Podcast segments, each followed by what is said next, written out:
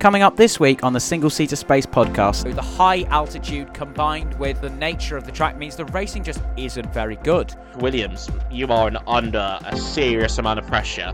Hello, my friend. Can I ask that same favour from before? And it's like Mercedes heading to Brazil for the for for another time to save their season. Remember, you can find all of our content on our website, singleseaterspace.co.uk, and on our social media using the at Single Seater Space. Enjoy. Hello, everybody, and welcome to another episode of the Single Seater Space podcast. After the Mexican Grand Prix and the final stretch of this F1 triple header, we head to the Brazilian Grand Prix this weekend.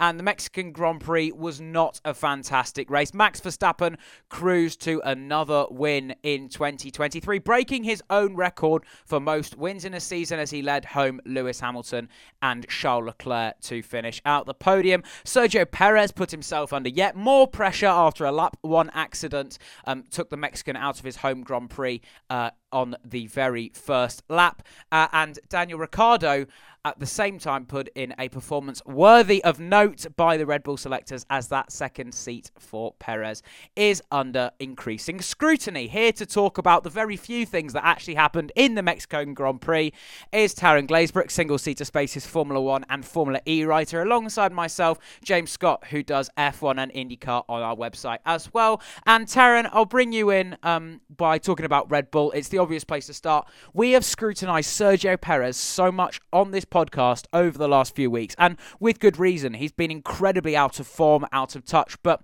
is that the final straw now? Crashing out of his home Grand Prix on the opening lap in a move of desperation going from fifth on the grid to try and take the lead. And do you think that that really spells the end of Perez's time at Red Bull Racing? Like, I think the scene on it, literally in the pit lane after Perez crashed, you know, they had him still in the car, like they were going to fix his side pod.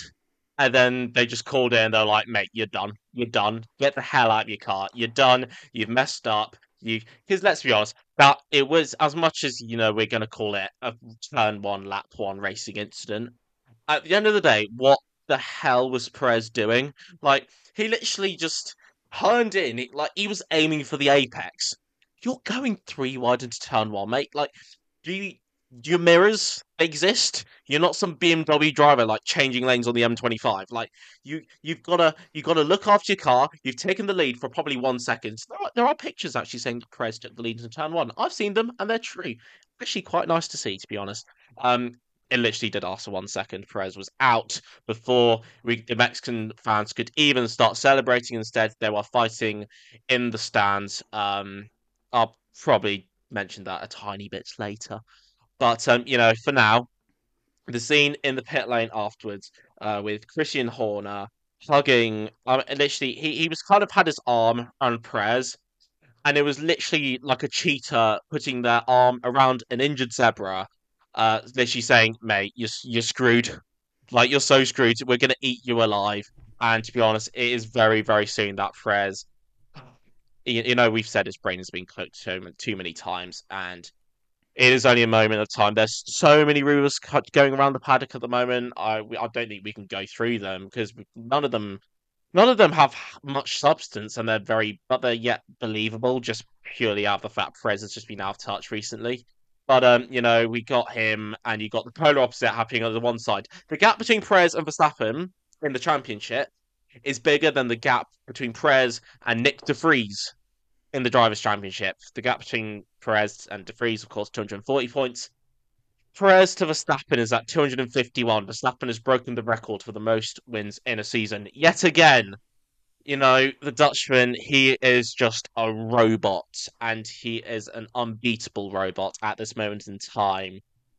Um, I think I've summarized everything going on at Red Bull. Um, before we get into potentially talking a little bit about those fights in the stands, which were pretty stupid, James, um, anything else you want to pick up on Sergio Perez? He is just done at the moment, isn't he? Yeah, well, there is an article which is currently the featured one at the top of singleseaterspace.co.uk, which I wrote about Sergio Perez's mental state and how he looks completely fried. And um, it's a combination between both Sergio Perez and Lance Stroll because they both really struggled. Um, but yeah, that's one to for listeners if you want to check it out. It's the top article at singleseaterspace.co.uk. Um, as we've talked about, Perez's season has unravelled so much after Miami. The the disappointment of not being able to take the lead of the championship in Miami after four rounds has obviously eaten up Perez. He's now trying to play catch up, so much so, making moves of desperation that there's a very good chance he loses second place in the driver's standings. Lewis Hamilton with an imperious performance. He was he was at his absolute best. Um, his overtake on Charles Leclerc on the grass was pretty spectacular.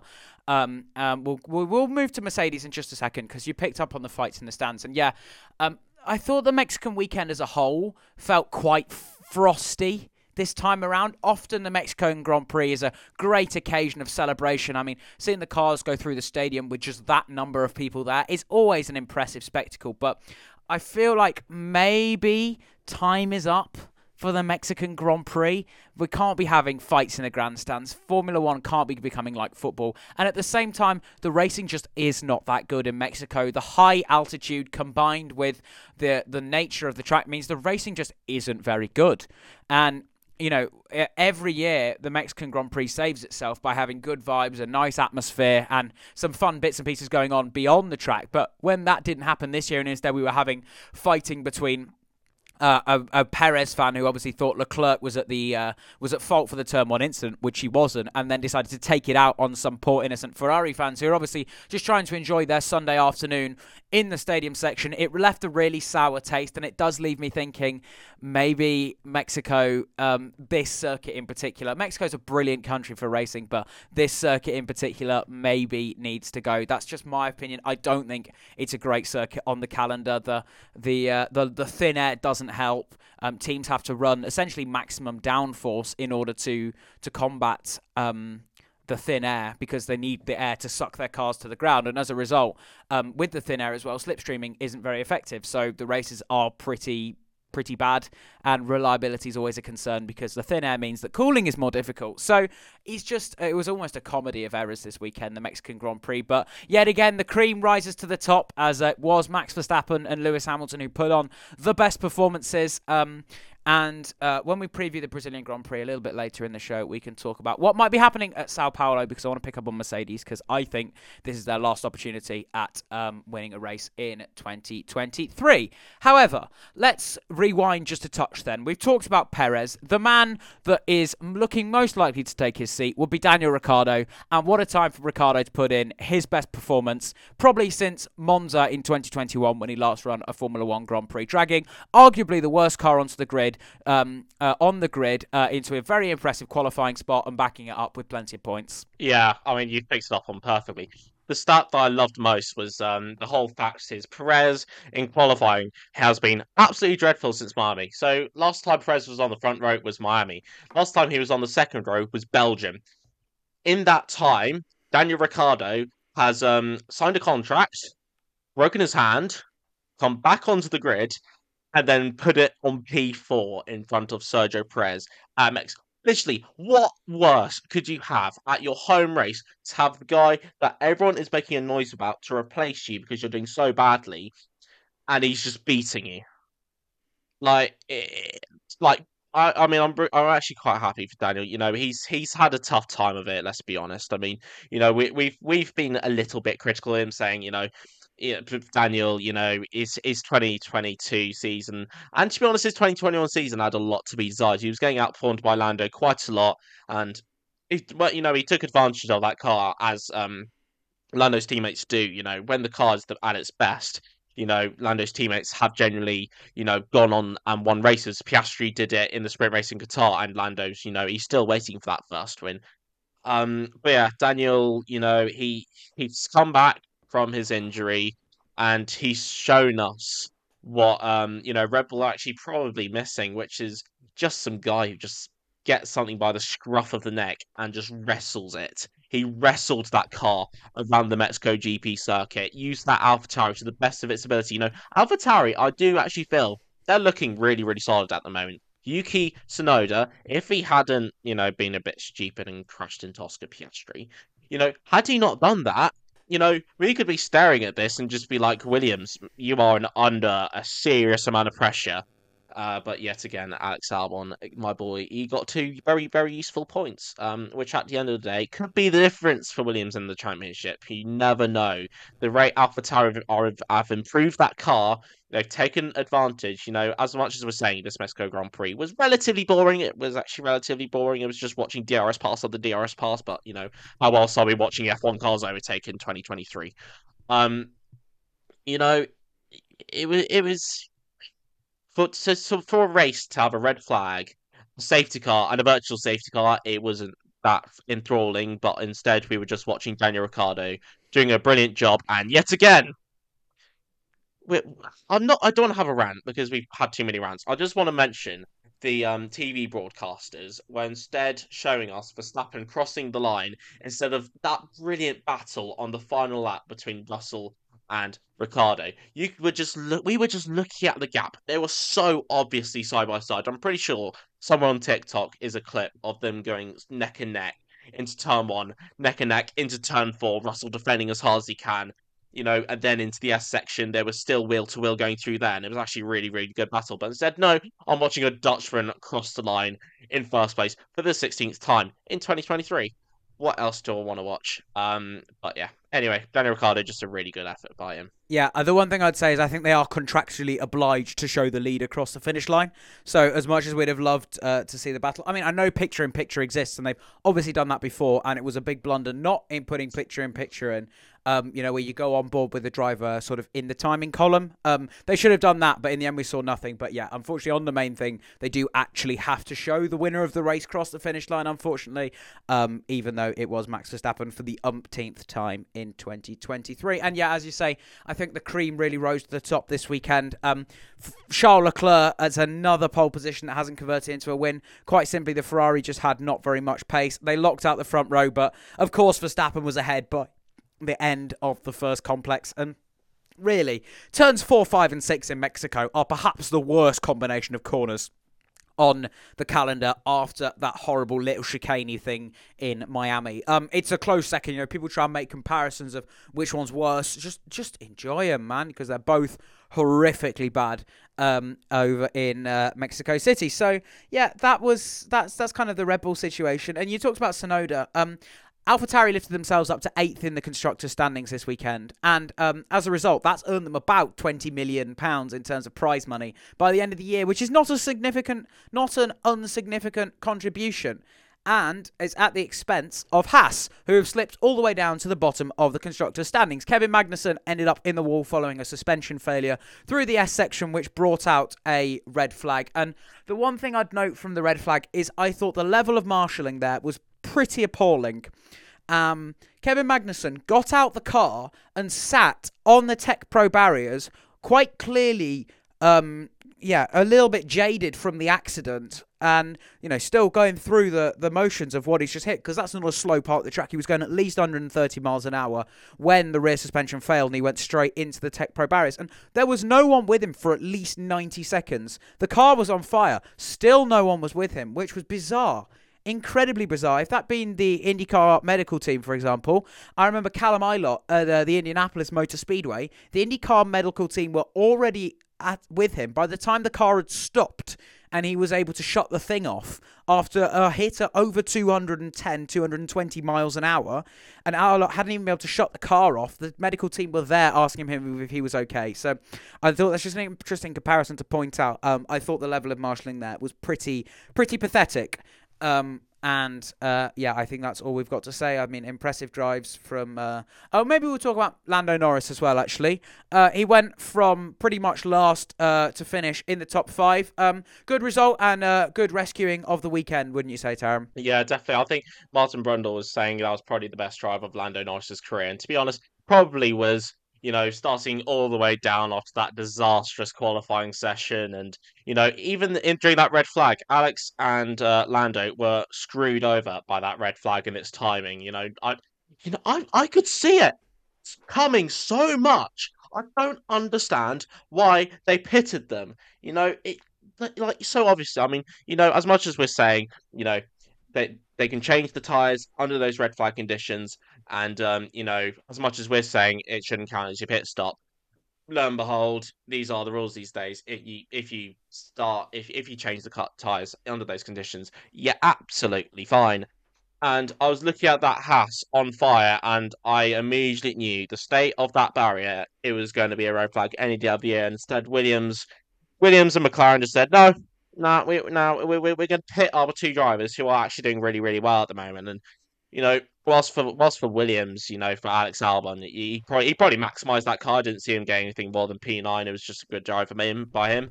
Lando could have very, very well have done a little bit better. Ferrari's race pace, I mean, you pointed out, Ferrari in qualifying, you know, car just comes alive in the, on that one lap. You know, it is just utterly brilliant.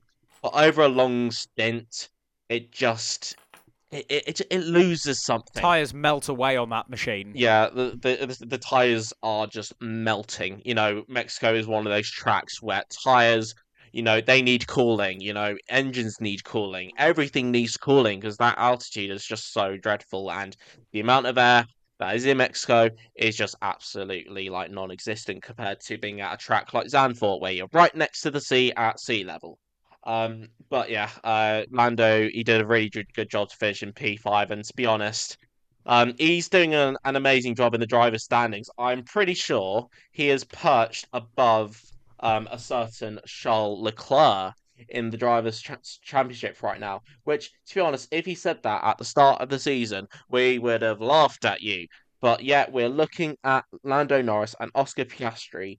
You know, Lando is ahead of Charles and George. I don't see Oscar chasing down George because the gap is standing at 70 points or something at the moment, you know, 60 plus points. It is a bit stupid, so it's not it's not going to happen.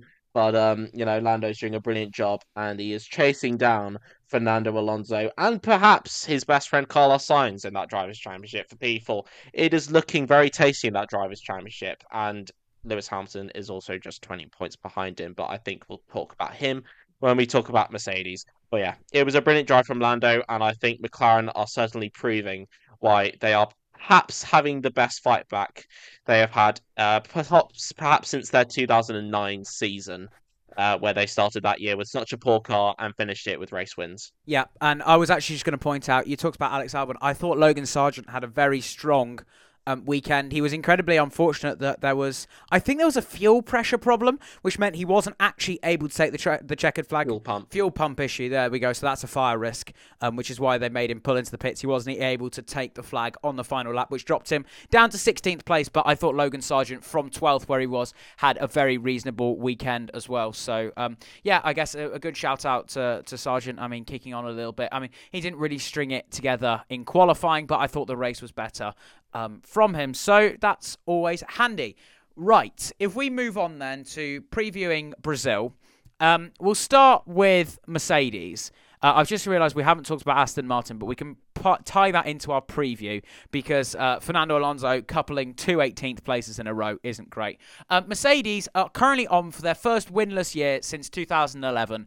Is Lewis Hamilton or George Russell going to win the Brazilian Grand Prix? Because I don't know if you've seen this, but I saw a stat that since 2017, the pole position setter for the Hungarian Grand Prix has won the Brazilian Grand Prix, which is really random. And whoever found that out, you really need to touch grass, see the sunshine, maybe chat to a friend, go for a walk, because that's a niche stat, that. But um, yeah, Lewis Hamilton, of course, on pole in Hungary by just a couple of thousandths. Is this 104 time? Doesn't really work like hammer time, but is it is it time? Is it Lewis Hamilton's time? This one, do you reckon? Well, you know that stat. I, somebody somebody's been fishing for inspiration because at the moment, F1 fans all over the world have listened to a Dutch national anthem about 16, um, 17, including listening to it before the Dutch GP. Someone just count it. We've heard it perhaps slightly too much. I'm sorry, Dutch fans, but we, we, we do like listening to other national anthems. We kind of love a variety of music we listen to on an F1 weekend. We kind of um we're, we're getting a little bit bored of listening to I know this this time we'll listen to the Brazil national Brazilian national anthem, and then we kind of don't want to listen to a Dutch national anthem after the race. uh, a total of two hours later. We want something different, and who knows? I'm I've been, I've been predicting this for a bit of time now that we are going to see a Mercedes one two around Brazil like we did last year, and the facts are that um, Lewis in Mexico, that Mercedes car, God knows what it is. Mercedes on Friday is classic. Mercedes on Friday, in practice, I don't know what happens, but they just look off the pace, and we don't know why. It's probably a setup issue. They struggle. They fight back, Mercedes. They always do. They fight back. They find something overnight. On Saturday, they did it, and they found. They found pace in the car. You know, both both gone to Q3, and yet on Sunday during the race, Lewis was there. He was in P2 somehow those medium compound tires, God knows how Lewis did it. You know, it, it reminded me, I think it was Silverstone 2019 when he was on worn hard compound tires towards the end. And God knows how he did it. Final lap, Lewis plugs in the fastest lap of the Grand Prix. Only Lewis Hamilton could be doing these kind of things. It, it, it was just unbelievable to see. And and this this is the thing about Lewis at the moment. He's just looking to maximize his points. You could hear him as soon as he's pushed a little bit. I'm really sure he did a 122.0, and Verstappen casually doing a 121.9. You know, yes, as much as it's a tenth difference, Lewis is on medium compounds and he's pushing them. You know, you you couldn't do that in Mexico. You had to save your tires, and Lewis Hamilton was there and he knew what was going to happen. He was either fighting those Ferraris but they were dying so badly he didn't have to actually keep an eye on them that he thought, screw it, save my tyres, go for fastest lap. And he did that pretty brilliantly. And I'm looking at Brazil. I think it's going to be a one-two for Mercedes. No offense to Red Bull fans. I'm actually, I'm, I've, I've always got at the back of my head that Verstappen's going to win this Brazilian Grand Prix sprint and main race by about uh, uh about about a lap.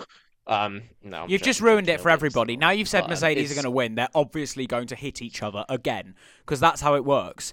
That's that's how I like jinxing. Yeah, exactly. I like jinxing. That's how the single seater space podcast works. Um, yeah, I think this is their best shot. They won't be competitive in Abu Dhabi, and uh, um, if we if we can pray for the Mercedes drivers on the straight in Vegas, um, they're, they're, they're going to struggle. Speaking of struggling, welcome to Aston Martin Aramco Cognizant Formula One team. Oh my goodness me. The team looks a shadow of the team that arrived with swagger to Bahrain in 2023. Since then, Fernando Alonso, a pair of 18th place finishes now in a row. It's really not been good. There's a good chance now, when he was chasing Perez for second in the driver's title, that now Alonso doesn't even finish in the top five or top four at least, because he's on 183. Um, Norris can pass him. Sainz has already passed him. And as a result, you know, there's a good chance he doesn't finish in the top five here. The top five could easily be Verstappen, Perez, and Hamilton for second and third. We don't know which way that one's going to go. Norris, Sainz. And then Leclerc is only 17 points behind with three rounds to go. Aston Martin, I mean, you know, this this is this is key for them. I mean, they, they've they've lost fourth in the constructors, but this has been a howling season second half. If we look at McLaren and Aston Martin, cool, blimey, they have done the switch.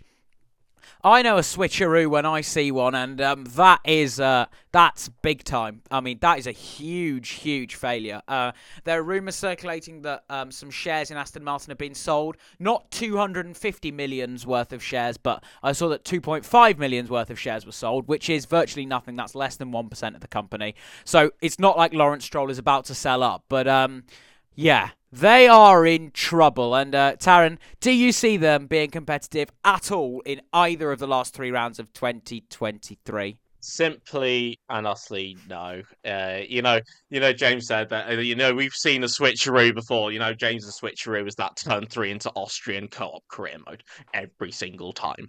But um, you know, uh, you know, if there's a switcheroo we've seen on, I'm pretty sure McLaren have just gone to Aston Martin, stolen their 2023 Challenger and just given them the the you know the McLaren 23 23 Challenger that was at the start of the season the worst car on the grid. I'm still going to state that because that is the amount McLaren have improved. They started the season with the worst car. Now they're pretty much going to end it potentially with the second best car on the grid. Um, yeah, uh, Aston Martin. Not really much else to say about that. You know, um, we could yell at the top of the. I've, I've said this before. I'm pretty sure. At the start of the season, we yelled at the top of the mountains. The Aston Martin hype train was real. It was chugging along, and we could yell, "Aston Martin, Fernando Alonso would win a Grand Prix." Perhaps not Lance Stroll, but you know, it could have been Lance Stroll. He could have perhaps turned up on the 31st of February. But um, you know, we we yelled at that top of the mountain, and Aston Martin did not listen to us. Their train simply got derailed and has been derailed pretty badly. The only good thing for them at the moment is that they are certain to finish in P5. I don't see Alpine creating an absolute monster of a car for these last three rounds. Um, you know, as much as I know Alpine fans might be desperate, um, yeah, I, I, I don't see it. I don't see it coming, guys. Um, Aston Martin simply look absolutely dreadful at the moment. Uh, not really much else to be said about them, to be honest. I mean, they're just they were just absolutely anonymous. They had a double DNF at Mexico. Like, what is going on? You know, even Alonso at Qatar, you know, at least he was staying in the points for a little bit. I know he went off, but at least he was staying in the points. At least he's bringing reasonable points. Now he's just staying at, you know, bottom five finishes and getting knocked out in Q1. It is really, really not looking too good for Aston Martin at the moment. And um, they need the end of this season to come as soon as possible. And to be honest, now because the Abu Dhabi Grand Prix has been confirmed to be taking place, it's gonna, you know, it's just gonna stay out as it is at the moment. Three rounds of struggles coming in for Aston Martin, sadly. Yeah, and I think I think they're in massive trouble. Uh, and that this 2024, their early 2023 flash in the pan could be like a 2012-13 Lotus. The streets won't forget because, uh, yeah, I, I don't think we'll be seeing them at the sharp end of the grid come next season. Right, let's go a little bit wider, then let's pan a little bit wider um, to other bits and pieces that have been taking place in the world of open wheel racing. And firstly, is that Mike Elliott left Mercedes, the man that invented the zero pod concept. Um, after the, the failures of 2022 and the start of 2023, um, he's mutually parted ways with Mercedes and is now on gardening leave. Um, I think he was perhaps slightly harshly treated, maybe thrown under the bus. He resigned um, but uh, yeah, that's just a little bit of information. With the return full time of James Allison, I think this was pretty clear that a reshuffle was going to take place. And now that car is uh, almost completely in the hands of James Allison. So it just makes complete and utter sense um, for Mercedes' part. So that's that done. And now let's travel across the pond to where the Phoenix has joined the fireball of Juncos Hollinger Racing. Any of those uh, social media users post the Firestone Grand Prix of Laguna Seca um, will know that uh, the Juncos Hollinger comments section is not somewhere you want to be after an accident involving Agustin Canapino. So just for jokes, Ricardo Juncos fired their level headed, sensible, quick, reliable driver in Callum Ilott and brought in hot headed, rash, accident prone Romain Grosjean. And the team are going to take on 2024 with Canapino in one corner and Grosjean in the other. If those two come together, log off social media and do not come on until both of them no longer race an IndyCar in maybe three, four, five, six years' time. Because, oh my word, it could go down. Um, sorry, Taran. Uh, anything on Grosjean joining uh, Juncos Hollinger Racing? I mean, it's nice to see him back on the grid, isn't it? Um, he definitely deserved a ride after how it ended up with Andretti. He looked a man bereft of confidence, but I'm not sure we expected it to be this home until about five days ago, and then it became the world's worst kept secret. Yeah, um, you you you pretty much summarized it. Um, as it as it kind of was, you know, you know, us F1 fans were very very adjusted to Twitter life straight after that Verstappen Hamilton crash at Silverstone. You have no idea what IndyCar and Juncos Hollinger social media is like. You have never seen that battle. Um, looking on social media, um, where with with with with with, with Ilott and um and Juncos. It, it, it was it was it was it was it was not good. It was really really not good. Um, but uh, yeah, we got we got Romain Grosjean, and who knows, we we actually quite like like like him to be back. You know, I've I've been you I've been singing his praises all season. I know he had a really really really really tough 2023 uh, campaign. He started that season so well, but you know, crash prone is the key word for Romain, and you know, it it, it, it kind of happened. Um, it kind of happened, and uh, he was left staring at Andretti, saying goodbye to him, which he wasn't quite happy about. Um, you know, there, there, there's been stuff that has happened. Uh, Romain has not been happy at all, but he is back. You know, whilst he isn't with Dale Coyne, as I kind of did slightly predict. Um, at least like Jay, at least at least unlike James, I predicted that he was going to be on this 2024 grid. James did not have any faith that the IndyCar teams would sign this beautiful French man, this beautiful baker, this beautiful writer uh, that is Romain Grosjean, and uh, you know he he is on the 2024 grid, and um, hopefully, hopefully he carries off well. Ilott left. You know, Callum Ilott was a very very good driver by his own right, and he did carry Juncos Hollinger to heights, led at the Indy 500 momentarily, and uh, you know, um, will want to develop what they finished at Laguna Seca on. Uh, I'm pretty sure that was all I wanted to say about Romain. Um, you know, just good to see him on the grid. Yeah, absolutely. And uh, it's nice to have him back. And it means that, I mean, just for IndyCar, just having personalities is always a good thing. You, know, you don't want your drivers to be like robots. And, you know, Grosjean is a good driver. Um, and uh, yeah, goodness knows what will happen if those two come together. But hopefully that won't happen. Um, I just pray for the uh, the sponsors of Juncos Hollinger after their purses are emptied by the umpteenth front wing that goes into the wall at the Firestone Grand Prix of St. Petersburg in March. But I think that's everything for this week because, yeah, there's not been a huge amount to talk about. Really, the Mexican Grand Prix was pretty dire, as it normally is every year. Um, we had Formula E preseason testing, but as Taran told me off air, not much happened except Jaguar were quick. So I think that's about right. Nod if, if that's right. Yeah. Yeah. Yeah. Yeah. Yeah. Yeah. Jaguar top the time streets and the the literally I think all twenty two drivers were separated by nine tenths or something. So it's going to be close. But yeah, Jaguar looked quick, and that was what we expected. Yeah, and also we talked about the incident that took place, the, the horrible incident that took place in Valencia last week. So we don't want to sort of do it again. Um, if you missed it, there was uh, a fire in the garage. Um, for out of one of the batteries where where there were a couple of injuries because of it. Um, but yeah, that's pretty much all we've got time for this week, I think. The Brazilian Grand Prix is a sprint, um, which means Taran will obviously rant at the FIA next week for doing something wrong because that's just how it works. Um, seems to happen every week. Uh, I had a little bit of a go of them um, with the uh, stewarding of Kevin Magnussen's uh, incident, but um, on the whole, yeah, Formula One um, was a little bit slow, should we say, around the Mexican Grand Prix circuit. Uh, and um, yeah, uh, me and that turn four, five, six complex uh, are going to come to blows in a minute um, if I have to watch the cars going 12 miles an hour through them once more. Um,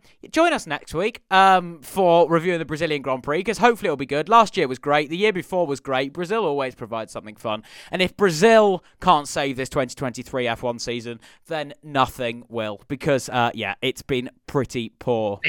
We we need we need Brazil to save us. Um, we really really do. And Mercedes are hoping that Brazil saves their season for the second th- third year in a row. To be honest, when you think about it, three years in a row, Mercedes have gone to Sao Paulo. It's like that. It's like that um, meme. It's like, hello, my friend. Can I ask that same favor from before? And it's like Mercedes heading to Brazil for the for for another time to save their season. Thanks to Taran Glazebrook for joining this episode of the Single Seater Space podcast. Um, of course, you can read all of his Formula One and Formula E articles on our website, along with myself, James Scott. You can read um, some F1 features and uh, all the IndyCar race reports and bits and pieces like that. But for now, goodbye.